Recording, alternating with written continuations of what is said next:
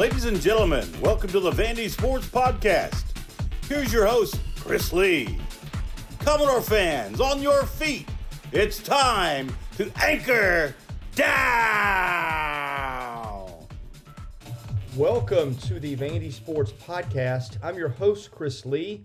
This show presented by Doctor Jody Jones, D D S. It's also part of the four forty Sports Network. In our episode today, we will talk, as we do weekly, with quarterback Ken Seals. So let's get right into that. Ken Seals joins us as he does every week. Ken, hope you are well. Goodness, you guys are what, almost a, a month into school now? It's crazy. Time has flown by.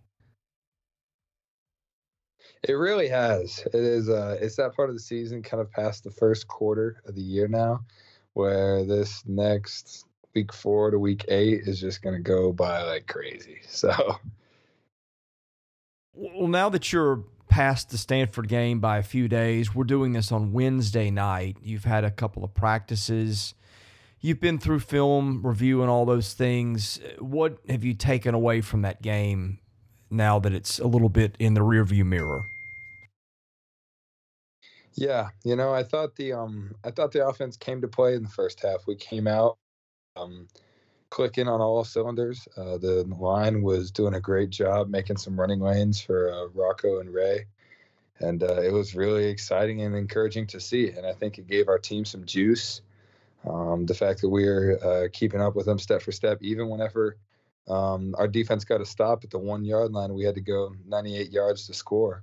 Um, to tie up the game. I think, you know, that was absolutely huge. Uh, and just for the psychology of our offense, too, to know that, you know, that's who we are. That's something that we're capable of. And so, you know, I thought I thought we started strong. Um, we talked about the middle eight uh, all week, the um, the four minutes before half and the four minutes coming out of halftime.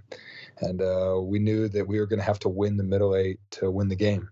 And that just didn't happen. And going into halftime, those last four minutes, it was, um, it was very, uh, it wasn't a good job on my part, and uh, offensively moving the ball, um, protecting it in general. Just got to protect the ball, and uh, it, I think it ended up being like a seventeen or thirteen uh, point swing there in the last four minutes of the second quarter. And you know, you look at that and you think, well, you gotta come out now, you get the ball to start the second half. Um, you know, you want to go score.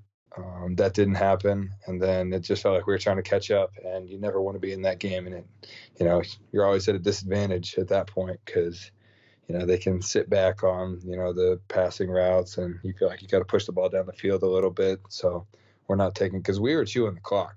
I mean, we were taking some time out of the clock on our drives, and we were controlling the ball. And I think, you know, Stanford's supposed to be a pretty, Uh, ball control type offense, but I think we ended up having more uh, time of possession than they did.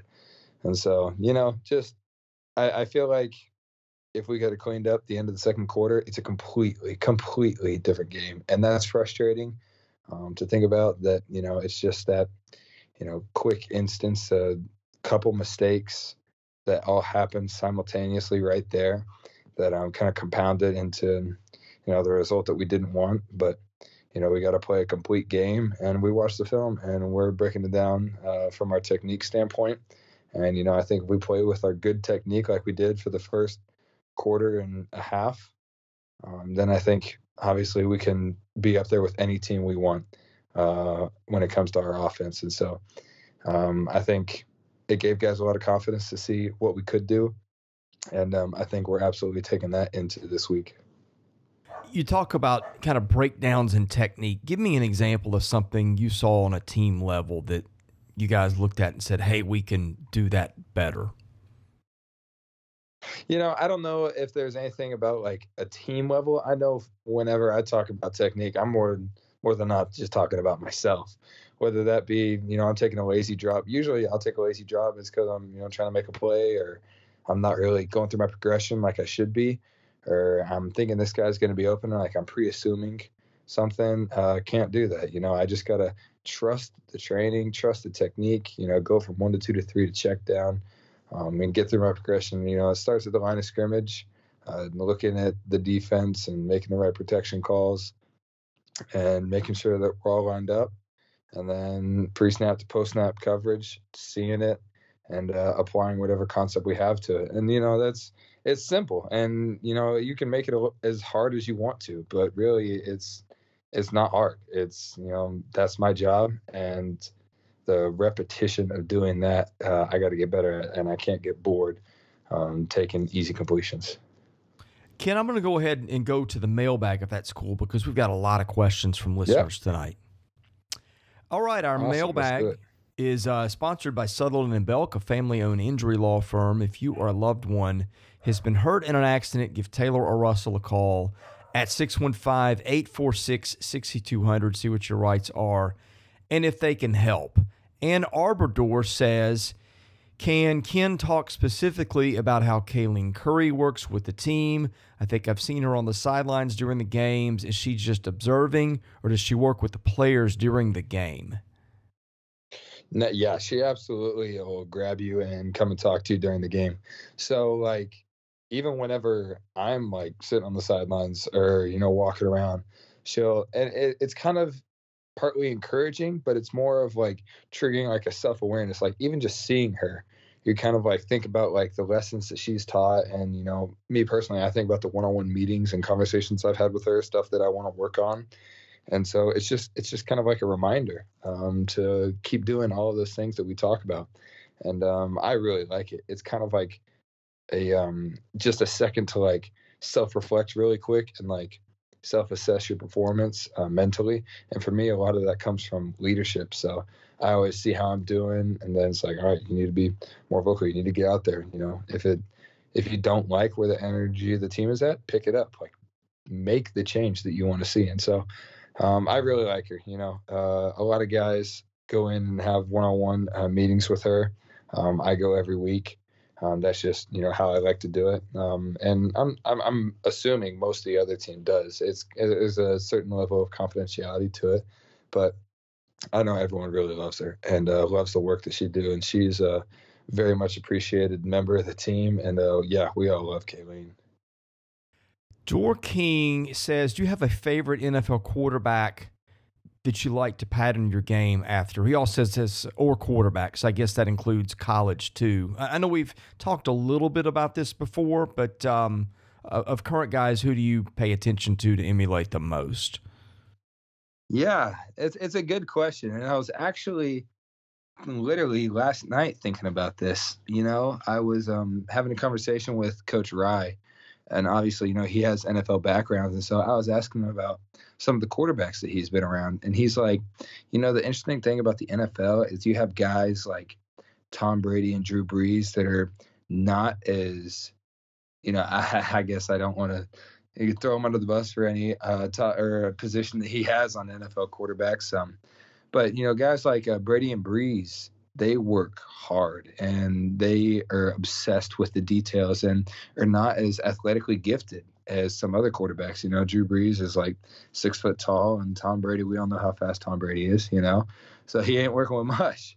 But, and then there's guys that, you know, aren't as obsessed with details, but are just freakishly talented and, you know, played in the league forever. And he was using Aaron Rodgers since, you know, he was, um, he was on the team with Aaron Rodgers.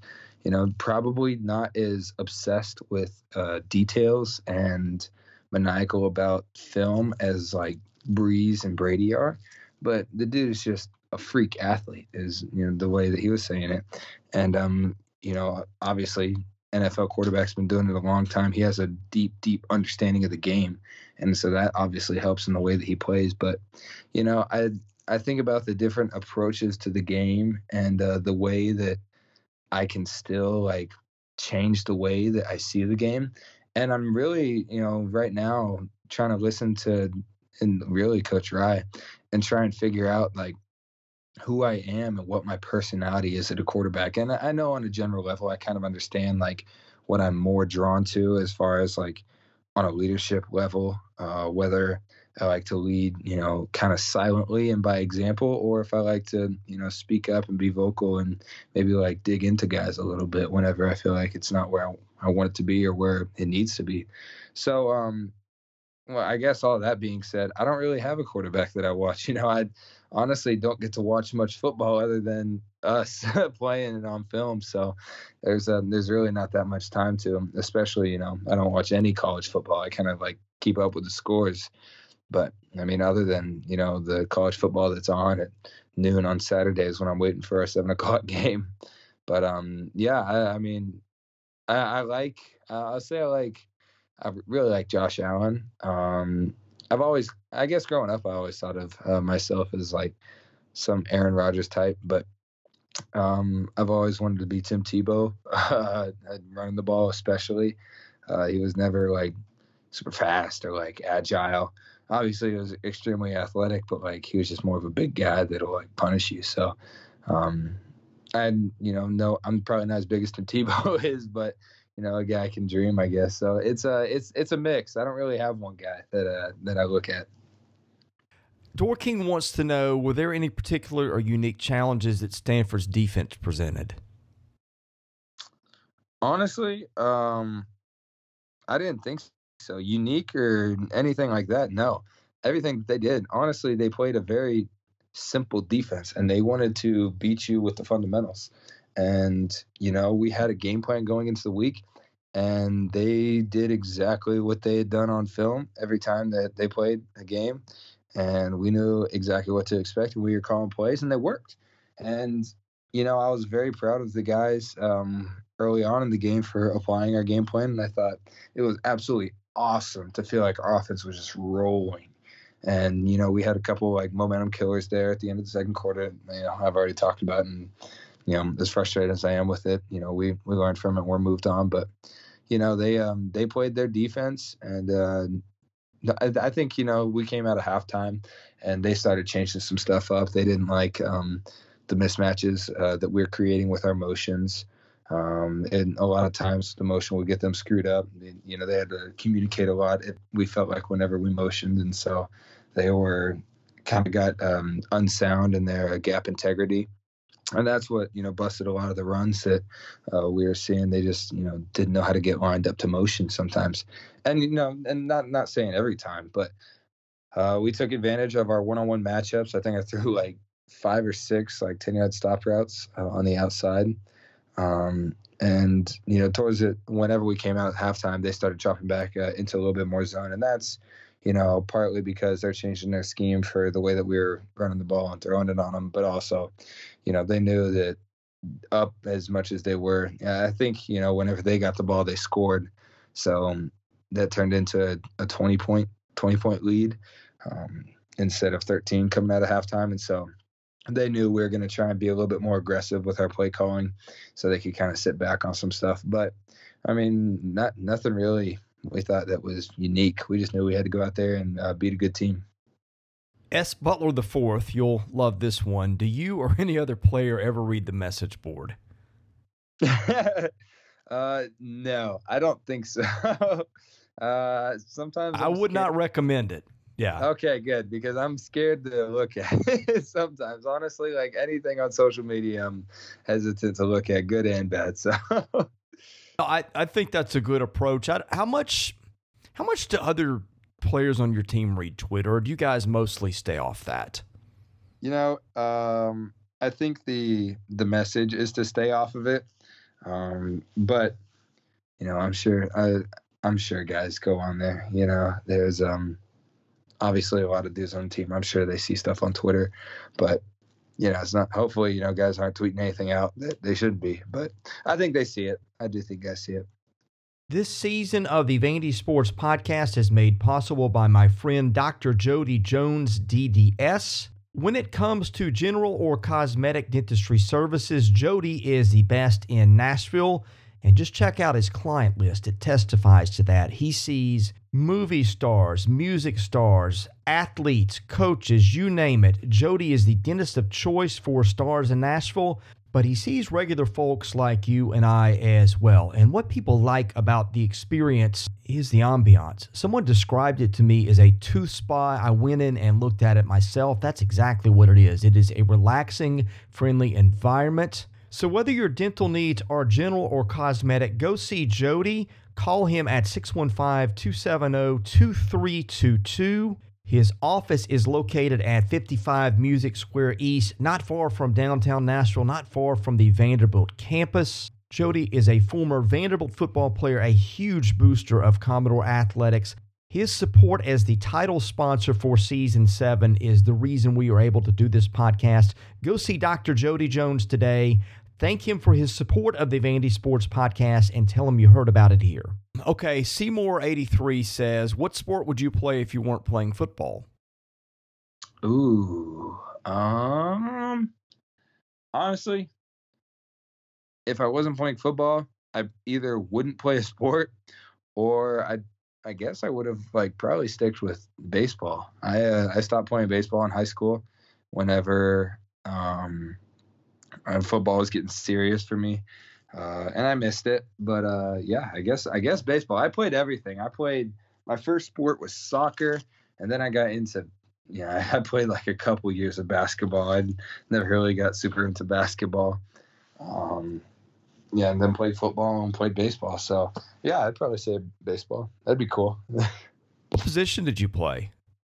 So I kind of played. Uh, I guess all over the place. I was young. I, I think I started out in left field, and then they moved me to first base, and eventually I became a pitcher. And, you know, my dad was always, like, very involved in my athletics, and so whatever position I was playing, he would, like, make me go out in the yard, and we'd, like, practice catching, or we were obsessive about pitching whenever I was a pitcher. And I was pitching and watching YouTube videos on how to pitch all the time. So, you know, and I, I you know, I really do credit a lot of um, what I am as a quarterback now kind of to that uh, that work and uh, him pushing me whenever I was younger in sports, not just football, but in literally anything I was doing. Uh, we would this is kind of a weird tangent, but we had this like thing that we did whenever I was really little. We called it S A Ts. And it has nothing to do with the S A T test. It was like our strength and conditioning. Um, and it was literally my dad bought like a bunch of Parisi speed school videos um, and a bunch of like speed equipment, like hurdles, agility ladders, cones, like different stuff like that. And we would have like speed and agility training out, whether it be like on the local like middle school football field or in our front yard. And like me and my teammates and my siblings would all go out there. And we just go through like this grueling, like one hour workout what my dad would put us through. And so it's, uh, it's just like stuff like that. He was always like pushing us. I, that almost has nothing to do with the question, but uh, that's kind of where I went with it. So I hope that's okay. Were you ever made to run laps for not eating your broccoli? Uh, so we had to do push-ups. Anytime we got in trouble, we had to do twenty-five push-ups. So it was physical punishment. How many push-ups did you do on a typical day? Yeah, so, well, there's two kinds of typical days. There was one when it was a normal day, and then there was the other days whenever I was, like, trying to get into bodybuilding with my dad. And so I would, you know, I was, like, seven, so I wasn't really, like, lifting any serious weights. I mean, we would, but it wasn't serious. It was more like body weight stuff, but I, he'd make me like do like lunges across the living room and like push-ups, sit-ups. Uh, he mounted a pull-up bar to the door frame in my room and make me do like pull-ups. So it was, I, I say make me. It sounds like, you know, he's like torturing me as a child, but you know, I kind of signed up for it. So, wow. What was, was it, uh, were you one of those houses where you didn't get sweets or stuff like that? Or, or how was the diet regimen in the Seals household? Um, Sweets, honestly, whenever we got sweets, they were usually my parents got them for themselves. And as soon as the children found out they were there, they were gone the next day. And so my parents, my parents learned to hide the sweets. So it, they were never around. May or may not happen in our house. So yeah, I'm sure. Yeah, I'm sure many people can relate to that. Multiple children in the house, it gets very hostile. Now, were you to the point of throwing breaking balls and stuff like that when you were a high school, oh. when you were pitching, or were you, were you done with baseball by that point?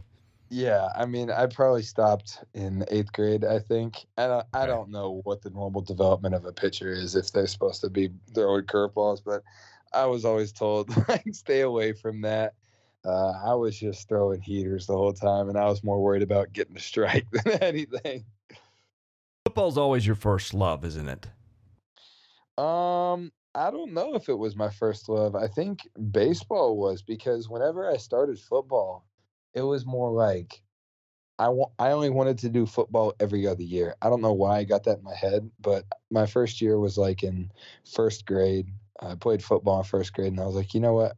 I don't want to play football this year. So I didn't play football in second grade. And I was like, all right, now it's time. I gave my body enough of a break. So I played in third grade, and then I took a break in fourth grade, and then I played fifth and sixth.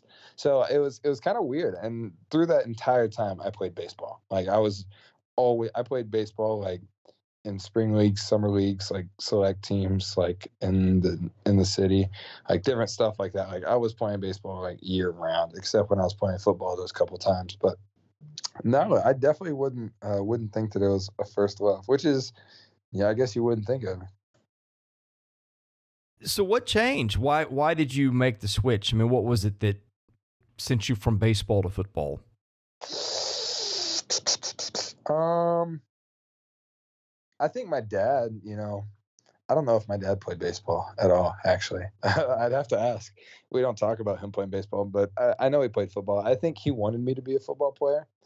And so it's kind of what I, I guess, you know, I, I was physically like bigger and more developed than um, some, some kids. But I think I just kind of had like a, I started out as a running back. I didn't start as quarterback, but I had like a natural like instinct for like contact and running the ball and like hitting people.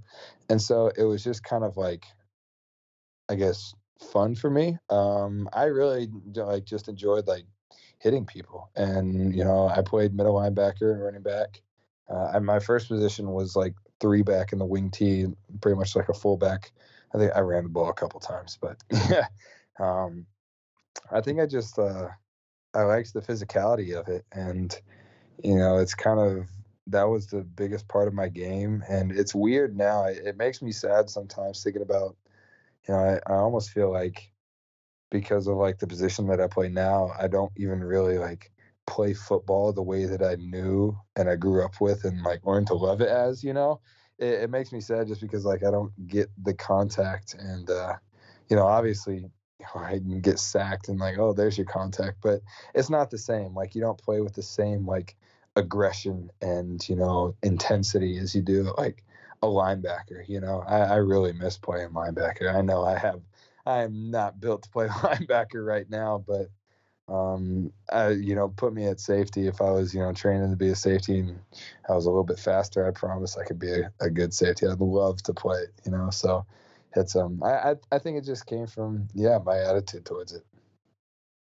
Okay, next one. This is from Vandy Nash. Is it possible to execute a short passing game against press coverage, or do you have to start working for intermediate and deep concepts to loosen them up? Yeah, so if you want, that's a good question. So our attitude in press is like, if we have a matchup, take it. So, oh, geez, I guess, you know, Um, I don't know how much of our game plan I'm exposing. You know, usually whenever you're um, when you're going against press, if you have a dude that you feel like can go make a play, you're gonna go try and let him make a play, and that's, you know, true for anyone. Um, typically, though, if you have like a good enough protection, you can do a lot of like interesting crossing route mesh concepts, stuff like that, to confuse them.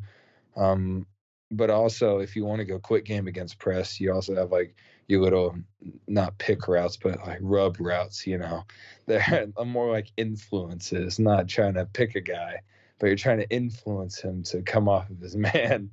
Uh, so you, you can do different things like that. Um, a lot of times whenever they go man, you'll get like a four two box, um, which is good to run the ball.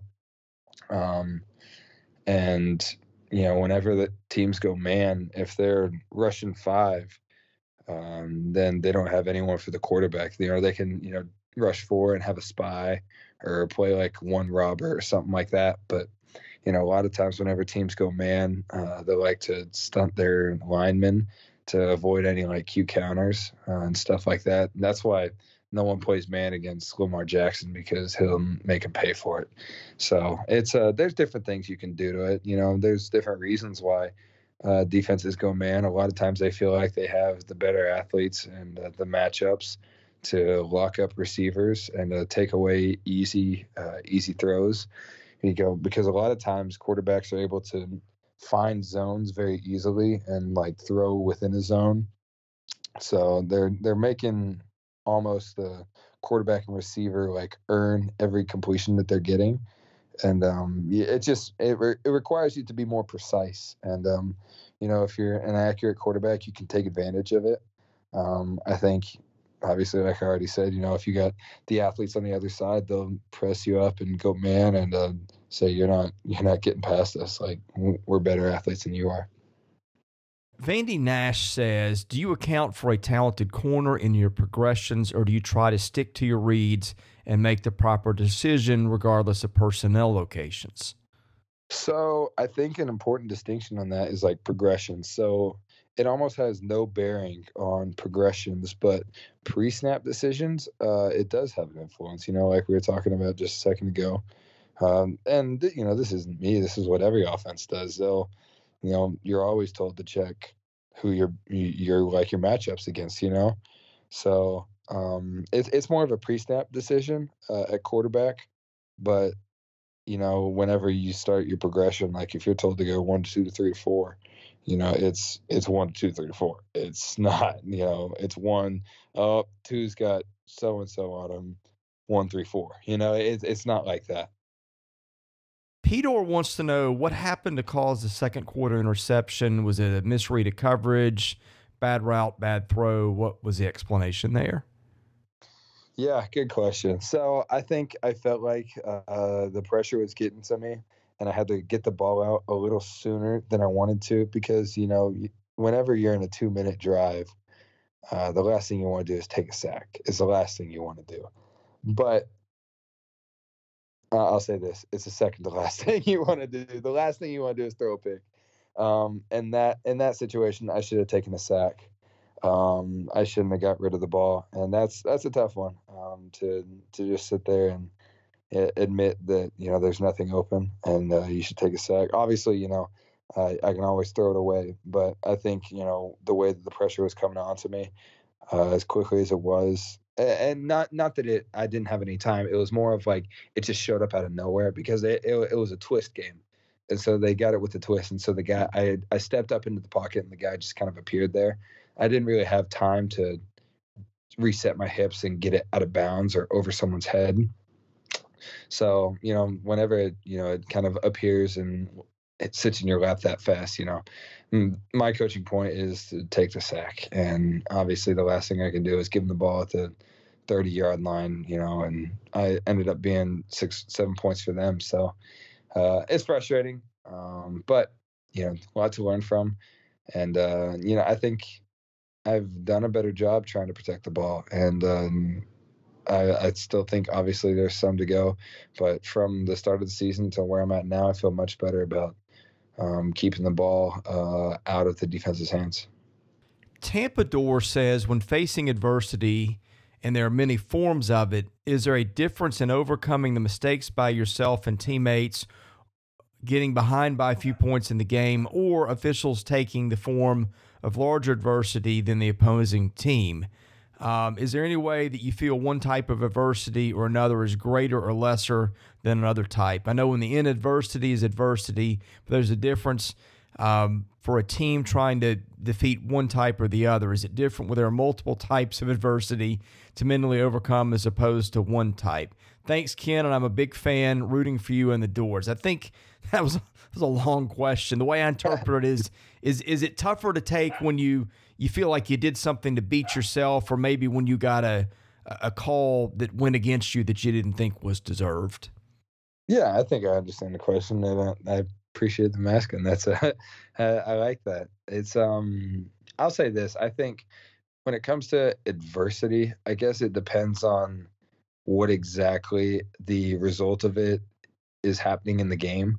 So if it's, you know, an adversity like you know, your coach is yelling at you or something like that, you know, you kind of get more like frustrated in your reaction as to like, you know, some guys have different reactions. Some guys, you know, need to get yelled at. Some guys kind of close up. Um, I think that's completely different than the adversity of making a bad play or the other team making a good play even. Um, it kind of depends on the effect that it has on the game and uh, which way the momentum of the game swings. Um, on a personal level, um, I'd say that, you know, things that happen on the field, mistakes that I make are a bigger adversity for me than anything else. Um, I think from a team standpoint and team level, um, whenever you feel like uh, you're losing the momentum because of some adversity that happened, or the other team is gaining momentum because adversity, and adversity can be uh, a turnover where, you know, offense turns the ball over, or a big play that the other team gets and they end up scoring or go up by, you know, two possessions, you know, different situations like that. But I think that is more of a stronger adversity to face as a team. And I hope I answered that right, but I like the question. No, I think that was a good answer. The next one is from Columbiano Door. Let's see. How do you come back to your offensive line on a missed stunt or twist and tell them to step up? Or are you positive always in your feedback for them? That's always tough. You know, it's, it's like, it's not like they wanted to screw it up. It's not like they wanted me to get sacked or anything, but at the same time, like, I think there's a certain level of focus that dips, or they allow to dip sometimes. And whenever you kind of getting it, not in a guy's face, but like be vocal with him and your frustration and like demand more of him, it kind of like heightens their level of obviously their investment, because you're holding them to a higher standard. You know, if someone tells you like, hey, that's not good enough, like then you're going to be like, okay, I understand. And so I know what is good enough, you know, and I, I think, you know, you, some people take that differently. Um, some people might not agree with that, but I think, you know, when it comes to linemen, you know, the idea that they have of their quarterback, you know, is kind of like, you know, I need to protect little brother, you know? And so like when little brother, you know, they turn around and see little brother get hit and he's like, hey, you know, come on, man, step up. You know, it's more of like a, a protective instinct that, and I, I've never been a lineman. I have no idea. That's how I feel. I feel like little brother in the pocket. And so I think they want to do their best job to protect me. And so sometimes it's like, you know, hey man, don't worry about it. Cause they'll, you know, they'll come over and pick me up and like, hey, that's on me, man. I'm sorry. I'm like, dude, don't worry about it. Next play, you know, next play. I don't, I don't want you to try and overcorrect it or overset or something like that on the next one. But sometimes if it's like, um uh bust, I won't get mad at like a bust in like technique. If it's like technique, like, you know, I have no idea what the correct technique is or what happened. If it's operationally, like, you know, we were supposed to block him and we didn't, then I feel like that's more of like a focus thing uh and a locked inness that you have into the game. Like, okay, the protection is this call. I know I'm setting for the widest rusher right here, and you know, if the widest rusher isn't blocked, then I'm like, okay, what are we doing? So there's um there's different ways to approach it, and absolutely different um guys respond differently. So you have, you know, as a quarterback, have to think about that as well, how how you want to talk to some guys versus how you need to talk to some others. And so there's a lot of variables to it, but really the best time and the best way to go about it is just like speak what's on your heart, like be genuine in who you are. You can't think about like, oh, how do I want to approach this situation? No, if I feel like I need to get after a dude because he didn't pick up the stunt, or, you know, he's setting, you know, sixty protection when it should be sixty-one, then, and I want to yell at him, then, you know, I need to do that because that's who I am as a person and as a leader, and I need to be authentic to me. But, you know, if I, you know, feel like in the moment he needs more encouragement and rebuilding, then, you know, there's always that. So it, it's never too much to think about. It's, it's definitely both. Let's see the next one from Columbiano Door. How do you practice deep ball accuracy? You got to do it. You got to know who's running the route, and you got to get on the same page with them. So it's, um, you can obviously overthink it. Absolutely. You can be like, oh, man, here's a deep ball, you know, and just get in your head. And um, I think I fight that sometimes because I'm like, oh, my gosh, he's open. Don't don't miss, you know. It's, it's just like that's, you know, what you the mindset you don't want to get into. You want to be like, you know, obviously as a quarterback, you visualize like successful plays happening. And so you visualize the guy running open on the middle post and you hit him over the top and it's, you know, perfectly in stride and you know, is able to keep running all the way to the end zone. So I think it's a it's a confidence thing, but also confidence comes from the preparation of just doing it over and over and making sure you're on the same page with your guys. Columbiano Door wants to know, what are your absolute favorite pass concepts to run? Do you prefer rollouts or throwing from the pocket? um, I don't know if I how much I can talk on my favorite pass. Well, let, let's keep you safe, okay? Uh, let's we'll take we'll give you a pass on that one. Um, I really like the question though, and to be completely honest, you know, people ask me what my favorite concept is, and I'm like, huh, what is my favorite concept? Because I don't really know. I know there's certain plays that come in, and I'm like, yeah, like let's run it. Like I feel good about it. Like we've had a good week of practice uh, running this play. It's been successful every time we ran it. I feel good about it. But, um, yeah, we'll keep it safe. Well, I'll I'll end with a couple from me. Obviously, you've looked at film of Georgia. That is one incredible defense you're going to be facing. What stands out to you as you watch those guys on film? You know, it's whether they're in red, yellow, you know, orange, whatever color, it's, you know, we talk about playing a nameless, faceless opponent every week, and it doesn't matter what the name across their chest is, who they're playing for, what school, what everyone says about them. You know, we're going to judge and make our assessment of their talent level and look at their scheme and see how to beat that scheme. So I'm not really too worried about how good they are or what everyone says, or what South Carolina's head coach likes to say in a you know, post-game interview about you know the excuses that he wants to make. Um, but you know we're we're going to take our game plan and we're going to apply it to this week. And you know I'm really excited. I'm excited to see the growth that we take as a team from the lessons that we've learned in the past weeks. And you know the biggest thing for our guys is absolutely trusting in each other and, you know, taking the lessons that we've learned uh, week to week and apply them to the next week. And that's going to be the same message all the way through. And so um, we're, we feel like we got, you know, good, a good game plan this week that we're going to be able to execute. And um, I feel very confident about it. And uh, we're going to see how it works out and, you know, what adjustments we need to make. And we're going to make those adjustments. And It's uh, it's going to be fun. We're we're playing football at the end of the day. It's what we all signed up for, and I'm excited to play football. Ken, I'm out of questions. Anything you wanted to say before we end the show tonight? Ooh, so much to say. Let's see. I'm trying to think.